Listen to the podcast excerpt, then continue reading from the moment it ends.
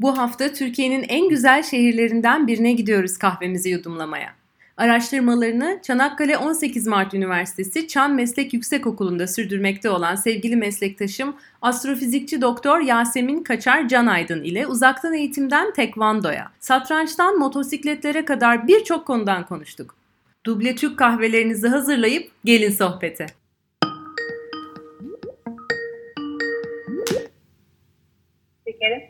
Merhaba Yasemin, nasılsın? Kahveni nasıl alırsın? Merhaba Tuğçe, iyiyim sağ ol. Kahvemi e, Türk kahvesi sade duble şeklinde alırsam çok mutlu olurum. Oo, çok böyle dolu dolu kahve severlerden birisi. Kesinlikle. Peki bakalım. Türk kahvesinin yerini hiçbir şey doldurmuyor benim için. Evet hatırlıyorum biz seninle e, Almanya'da birlikte ilk tanıştığımız yıllarda böyle büyük kupalarla Türk kahvesi içerdin. O zaman da böyle hayran kalmıştım senin kahve sevgine. Sonra gece karanlıkta boşluğa bakıyorduk uyuyana kadar. Peki bu karantina günlerinde neler yapıyorsun? Nasıl geçiyor günlerin? Yani karantina günleri herkes için herkes için olduğu gibi benim için de oldukça zor geçiyor kısıtlanmış olmak zaten insanı ekstra bir psikolojik olarak da yoran bir durum. Ama eğitim öğretim yine devam ediyor uzaktan eğitim olmak üzere. Bu e, ilan edilen, duyurulan tüm e, yasak ve kuralları elimizden geldiğince uymaya gayret ediyoruz. Sadece dışarıya e, bir takım gıda ihtiyaçlarımızı temin etmek için çıktığımızı ve haftada bir de görev yerine gittiğimi söyleyebilirim. Peki sen Çanakkale'desin. Çanakkale 18 Mart Üniversitesi'nde yaptın doktora çalışmalarını. Sonrasındaki astronomi projelerin nasıl ilerledi? Şu anda neredesin? Bize birazcık kendinden bahseder misin?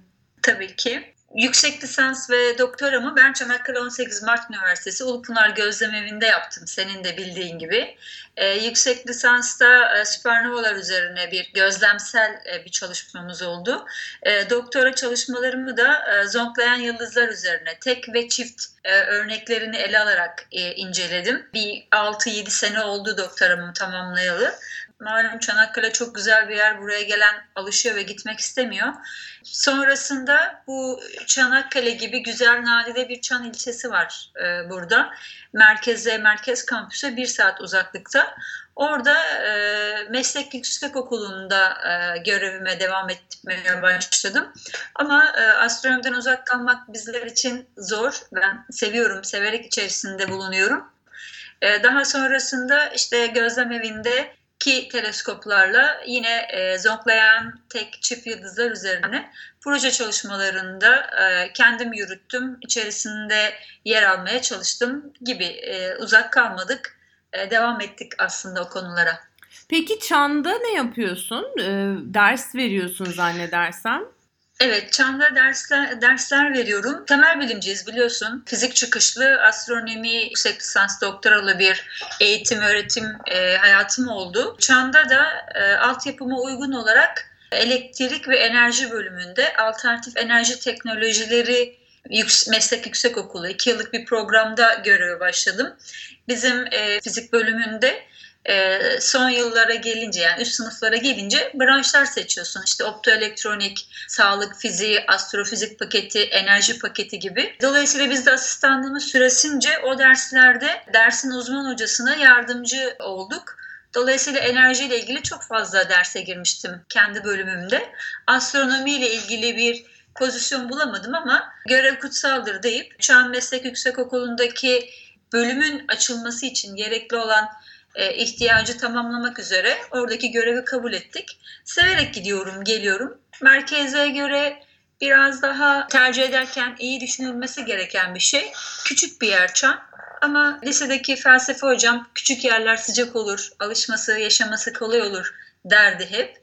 E, o yüzden ben küçük yerlerde mutlu olabilen bir insanım. İşimi de seviyorum, bölümümü de seviyorum. Görev yaptığım ilçeyi de seviyorum. Bu şekilde. Peki bir saat mesafede diyorsun. Ben biliyorum seninle ilk karşılaştığımızda Çanakkale'de böyle motorunla siyah deri ceketinle gelmiştin. Vay be kıza bak evet. ne havalı demiştim. Yine motorla mı gidip geliyorsun Çana? Yani aslında Çan değil başka bir ilçe olsaydı motorumla gidip gelirdim. Motorum hala duruyor. Güzel havalarda eşimi de alıp e, dolaşmaya çıkıyoruz. Gözlememe de gittik mesela geçen geçtiğimiz hafta. Ama Çan yolu biraz içeride kalıyor ve oldukça virajlı bir yol ve 67 kilometre gidiyorum günde. Git gel arabayla zaten 2 saat yapıyor. Yine motorla gidilebilir bir yol mu? Gidilebilir. Pratik mi? Hayır değil. Güvenlik olarak da arabanın güvenliği tabii ki motorda yok. Biraz virajlı olduğu için tercih etmiyorum. Çünkü bizim gözlem evi yüksekliğinde bir tepe çıkıyorsunuz ve tekrar aşağıya iniyorsunuz. Dolayısıyla yaz aylarında e, sabah erken saatlerinde bile yolda mutlaka çiğ oluyor. E, o da motor kullananlar için bir risk aslında. Kendimi güvende tutmak için motorla gitmiyorum. Motorumla daha çok buralarda, Çanakkale'de, senin de bildiğin yerlerde dolaşıyoruz. Peki bir de astronominin ve motor hobinin yanı sıra senin tekvando biyomekaniği üzerine bir projem vardı yanılmıyorsam. Evet. Birazcık ondan bahseder misin bize? Tabii ki. Tekvando yani ben aslında hobilerin hayata çok anlam ve değer kattığını düşünüyorum. Mutlaka herkesin hobileri olması gerektiğini düşünüyorum.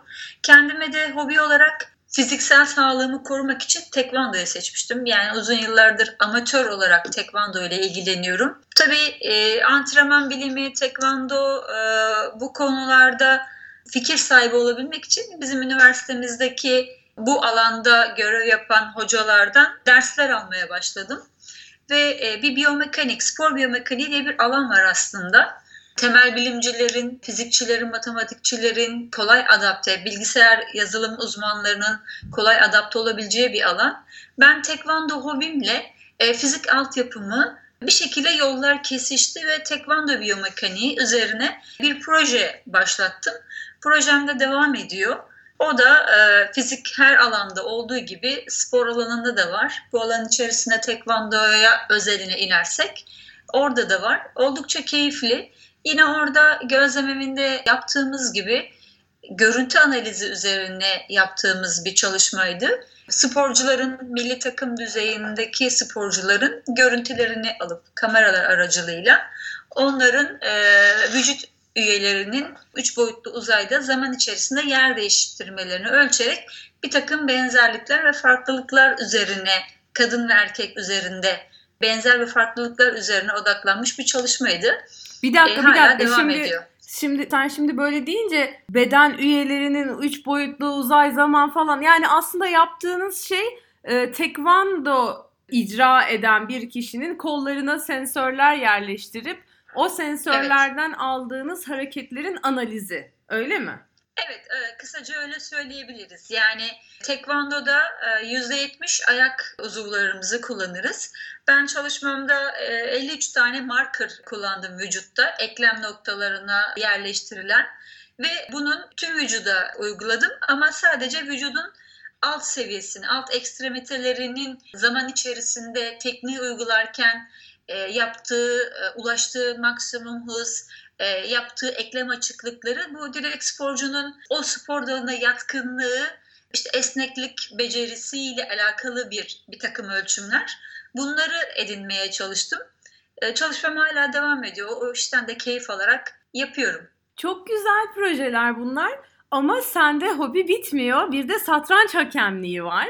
O nasıl karantina sürecinden ve sosyal mesafe kurallarından etkilendi mi satranç turnuvaları? Çünkü bildiğim kadarıyla bu mevsimlerde çok aktif olarak toplantılarınız ve turnuvalarınız oluyor. Ben hobi konusunda biraz iştahlıyım Tuğçe, sen de biliyorsun. Böyle kendimi uzak tutamıyorum. Uzak tutmak da istemiyorum çünkü mutlu olduğum, keyif aldığım bir alan. E, hayat kısa, mümkün olduğunca güzel anıların olması lazım. Satranç da bunlardan bir tanesi tabii ki. Tabii ki artık bu koronavirüs hayatımıza girdiğinden dolayı artık klişeleşmiş bir şey söyleyeceğim. Hiçbir şey eskisi gibi olmayacak artık bundan sonra hayatımızda. O e, level'a atlamak zorundayız yani hepimiz kendi sağlığımız, güvenliğimiz için. Satranç çalışmaları e, zaten çok yoğundu öncesinde. Çünkü çok yoğun bir turnuva programımız vardı Çanakkale'de. Ben de uluslararası düzeyde hakemlik görevi yapıyorum bu alanda. Ama şu an yoğunluğun azaldı mı? Hayır azalmadı. Sadece biçim değiştirdi. E, şimdi yakın bir zamanda malum önümüzdeki hafta 19 Mayıs Gençlik ve Spor Bayramı ve bu bayramda biz hiçbir zaman boş geçmemiştik satranç turnuvası olarak. Türkiye Satranç Federasyonu ailesi de oldukça büyük bir aile ve e, artık turnuvalar online olmaya başladı. Bunu yapan zaten birçok platform vardı zaman zaman e, işte hobi olarak işte yolculukta olsun, uyumadan önce olsun benim de girip birkaç maç yapıp öyle uyuduğum hani ortamlar, online ortamlar. O ortamlarda yarışmalar hala devam ediyor. Yani satranç hiç ara vermedi diyebilirim bu anlamda. Diğer spor dallarına göre satranç daha kolay adapte olabildi herhalde buna. Çünkü hali hazırda online e, arayüzü olan ve online turnuvaları olan bir şey olduğu için. Şimdi Kesinlikle katılıyorum buna. Çünkü ben amatör olarak işte ileriki yaşlarımda erken bastona sarılmamak için bir fiziksel hobim olsun deyip tekvando ile ilgileniyorum. Erken yaşlarda ya da ileri yaşlarda Alzheimer ve benzer e, hastalıklara önlem olmak için de zihinsel sağlığım için de satranç hobisiyle ilgileniyorum. Bu korona sürecinde tekvando çalışmalarımız şu an tamamen durdu ne yazık ki. Çünkü itman olması lazım, karşında rakip olması lazım ve o rakibinle sıfır mesafede yani sıfır santim mesafesinde temas kurmak durumundasın. Dolayısıyla bu korona derdi başladığından beri bizim tekvando çalışmalarımız durdu. Ama satranç çalışmalarımız hiç ara vermedi. Sadece şekil değiştirdi. Dün birebir karşılıklı çalışmalar yaparken bugün hemen online bilgisayar aracılığıyla devam edebiliyoruz. Türkiye'de de satranç branşı yani birkaç ekstra bilgi de vermek istiyorum bu konuda. Hani satrancın uygulanabilirliği, yayılabilirliği çok önemli ve çok kolay olduğu için ve müthiş e, yararları olduğu için özellikle öğrenciler üzerinde, küçük yaştaki öğrenciler üzerinde Türkiye Satranç Federasyonu lisanslı sporcu sayısı Türkiye'de bir numara. Bir milyona yakın lisanslı sporcusu var ve bunun birçoğunu da ilk öğretim, orta öğretim öğrencileri oluşturuyor. Biliyorsun ki çocukların sokağa çıkma yasağı var. Çocuğu zaten gündüz parka götürsen bile onun enerjisini zapt etmek çok zor. Bir de çocuklarımız şu an evdeler kendi güvenlikleri açısından. Dolayısıyla onlar için de çok yararlı bir hobi. Çocuğun eline bir tablet verirsiniz, bir satranç programı koyarsınız ve belli düzeyde bir eğitim alırsınız ve o eğitimle saatlerinin nasıl geçtiğini anlamazsınız bile. O anlamda da hani hem veliler hem yetişkinler yani evde sıkılan herkes yani satranca her yaşta başlanabilir. Sonuçta ben üniversite 1'de tanıştım satrançla ve farklı yolları olan bir yolculuk. Yani sporculuk yolu var. Bunun için erken yaşlarda başlamak çok önemli. E, antrenörlük yolculuğu var. Hakemlik yolculuğu var. Ben hakemlik yolculuğunda ilerlemeyi tercih ettim. Ama e, günde 8-10 tane maç yapıyorum yani online yapmadan yatmıyorum. Bir dizi takip ederken bile reklam arasına girdiği zaman ben reklamlar bitene kadar maçımı yapıyorum. Çok da keyif oluyorum. O kadar kısa sürüyor mu satranç maçı? Tabii bunun tempoları var Tuğçe'cim. Yani hızlı satranç, normal satranç, yıldırım satranç diye. Hmm. 60 60 dakikanın üzerinde olduğu zaman normal satranç, ağır parti diye geçiyor. 60 dakika ile 10 dakika arasında ise hızlı satranç diye geçiyor. 10 dakikanın altında olduğu zaman da yıldırım satranç diye geçiyor. Onun ne bir takım e, kural uygulamaları değişiyor. Ben 5 artı 3 yani totalde 8 dakikalık maçlar yapıyorum. 8 ee, dakika benim var, 8 dakika rakibimin var.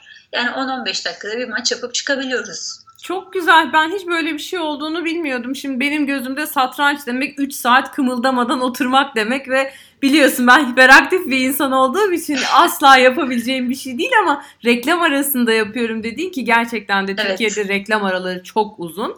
Yani bir evet. satranç maçını çıkartabiliyorsun aradan çok güzel. Daha kısa süreleri de var. Yani bir dakikada da yapabiliyorsun. Bir dakika senin var, bir dakikada rakibinin var. Tabii o satranç becerisini çok geliştiren bir şey değil. Yani hızlı hızlı düşünmeden. Sonuçta satrancın doğasına aykırı tempolar bunlar. Satranç uzun soluklu düşünmeyi isteyen, gerektiren bir branş. Dolayısıyla e, çok kısa sürelerden bir dakika, iki dakikadan ben de keyif almıyorum ama 5 artı 3 ile bir maç yapabiliyorum. Ben aslında uzun tempoları daha çok seviyorum. Yani saatler süren işte bir maçımın 4,5-5 saat sürdüğünü biliyorum.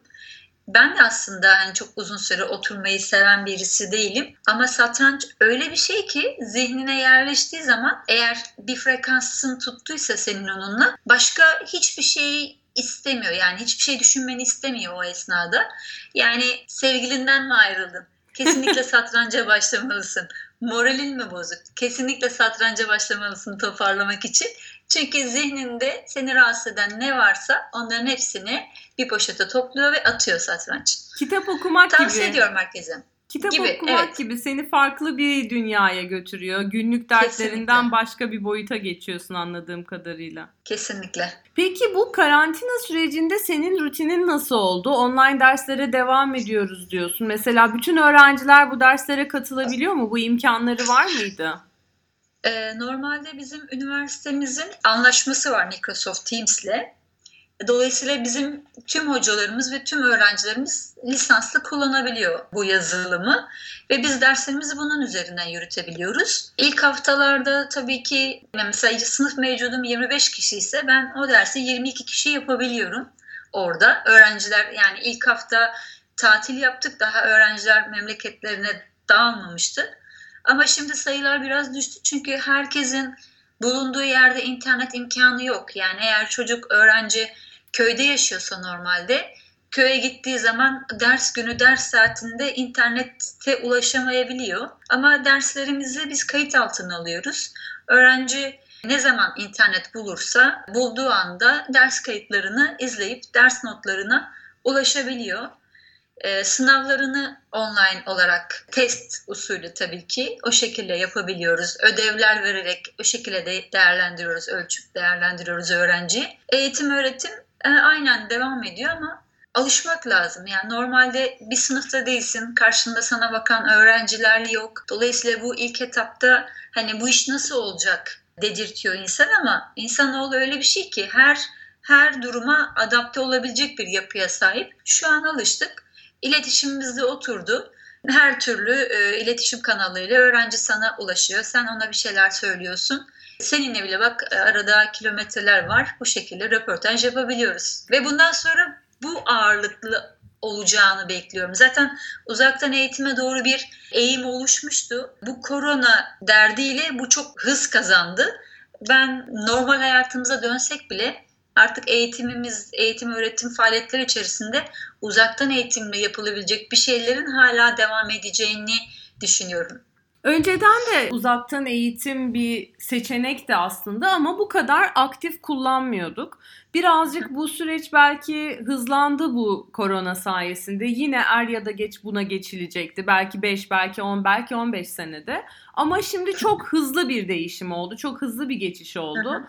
Belki de bu bakımdan e, faydası oldu diyebiliriz. Tabii ki tüm dünyayı tehdit eden kötü bir durum ama artık şu anda yapabileceğimiz en iyi şey işin pozitif yönlerine odaklanmak. Peki senin günlerin nasıl geçiyor? Evde nasıl vakit geçiriyorsun? Yani tabii ki ders veriyorsun ve çalışmalarına devam ediyorsun ama illaki arta kalan bir vakit oluyor. Hele ki her gün bir saat git bir saat gel. iki saatini yollarda harcayan bir insan için en azından günde iki saat kazanmış olmak herhalde çok büyük bir mutluluk olsa gerek. Nereye harcıyorsun bu vakti? Neler yapıyorsun? Bu eğitim öğretim uzaktan oldu dedik. Ee, uzaktan bir takım projelerle de işin içerisinde yer alıyorum. Ee, örneğin e, satrançta e, hakemlik boyutunda e, mesela son iki haftamız neredeyse her akşamımız online eğitimlerle geçti. Kendimizi güncellemek adına. Normalde federasyonun hemen hemen her hafta sonu bir bölgede, bir şehirde e, hakemlik gelişim seminerleri olurdu. Bunların hepsi artık online'a geçti. Dolayısıyla orada çok ciddi bir iş yükü var. Yani zaman alan bir şey var. Keyifli de bir şey. Onun dışında derslerim dönem içerisinde hangi gün hangi saatte normalde dersim vardıysa Yine aynı şekilde aynı gün aynı saatte ben derslerimi online olarak yapıyorum. Tabii artık ders materyallerini online'e uyarlamak lazım.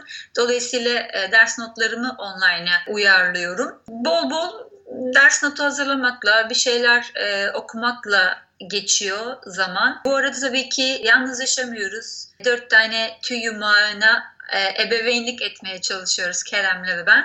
Kedileriniz zaten, var değil mi? Evet kedilerim var. Onlar zaten bu sıkıntılı günlerde bizim en büyük neşe kaynağımız. Onların bizimle olan ilişkisi, birbirleriyle olan ilişkisi, oyunları aslında hepsi birer karakter, huy sahibi. Birine yaklaştığın gibi diğerine yaklaşamıyorsun onlara göre ayak uydurmasın, uydurmak zorundasın. Biliyorsun kedilerin doğasını. Genelde haftada bir kez şu an görev yerimizde e, hocalar olarak günleri paylaşıyoruz ve hani kurumumuz yalnız kalmasın bir şekilde birileri gelecek olursa birileri olsun diye şu an haftada bir kez e, görev yerime gidiyorum. Onun dışında online derslerim devam ediyor. Kalan zamanla da işte Kerem'le, e, kedilerimle vakit geçiriyorum e, kitap okumaya çalışıyorum. E, YouTube'dan ben yeni bir şeyler ya da diğer kanallardan ben bir şeyler öğrenmeye çalışıyorum. Bol bol film izliyorum. Zaten sevdiğim, bildiğim e, serileri tekrar tekrar izliyorum. Mesela Star Wars'u e, tekrar bir baştan sona bir hafta her akşam bir bölümünü izleyerek e, tamamladım. Bu şekilde geçiyor günlerim. Daha önce izlemek isteyip izleyemediğin, okumak isteyip okuyamadığın bir şeyi okuma fırsatın oldu mu? Ya da yeni keşfettiğin bir dizi veya kitap önerebilir misin bize? Unorthodox diye bir dizi var. Şiddetle tavsiye ediyorum. Çok güzel bir dizi. Dört bölümlük bir dizi. Kısa bir dizi aslında. Başka bir öğrencimiz, bu arada öğrencilerimizle ders bittikten sonra online sosyalleşmeye çalışıyoruz. Sohbet ediyoruz. Onlar okuduğu kitapları söylüyorlar. Ben film önerilerinde bulunuyorum. Bu bahsettiğim diziyi de öğrencilerden öğrendim. Bir film daha e, söylemişlerdi. Onu da izledim ve çok beğendim ama şu an e, platform evet hatırlayamayacaktım. Hatırlayamayacağımı düşündüm. Platform diye bir film. Tavsiye ederim en kısa sürede izlemeni. Onun dışında kitaplığımda bekleyen Fatma Polat'ın Gel diye bir kitabı vardı. Uzun zamandır ele almak istiyordum. Bu Şems Tebrizi ve Mevlana'nın arasında geçen hikayeyi anlatan kitaplar okumayı seviyorum ben. Onu okuyorum şu an. Bu şekilde. Peki Yasemin çok teşekkür ediyorum sana vakit ayırdığın için. Çok keyifli bir Rica sohbet ederim. oldu. Umuyorum Benim ki en kısa zamanda yeniden o koca kupalarda Türk kahvelerimizi karşılıklı içebiliriz. Kendine çok iyi bak. Teşekkür ediyorum. Hoşçakal. Hoşçakal.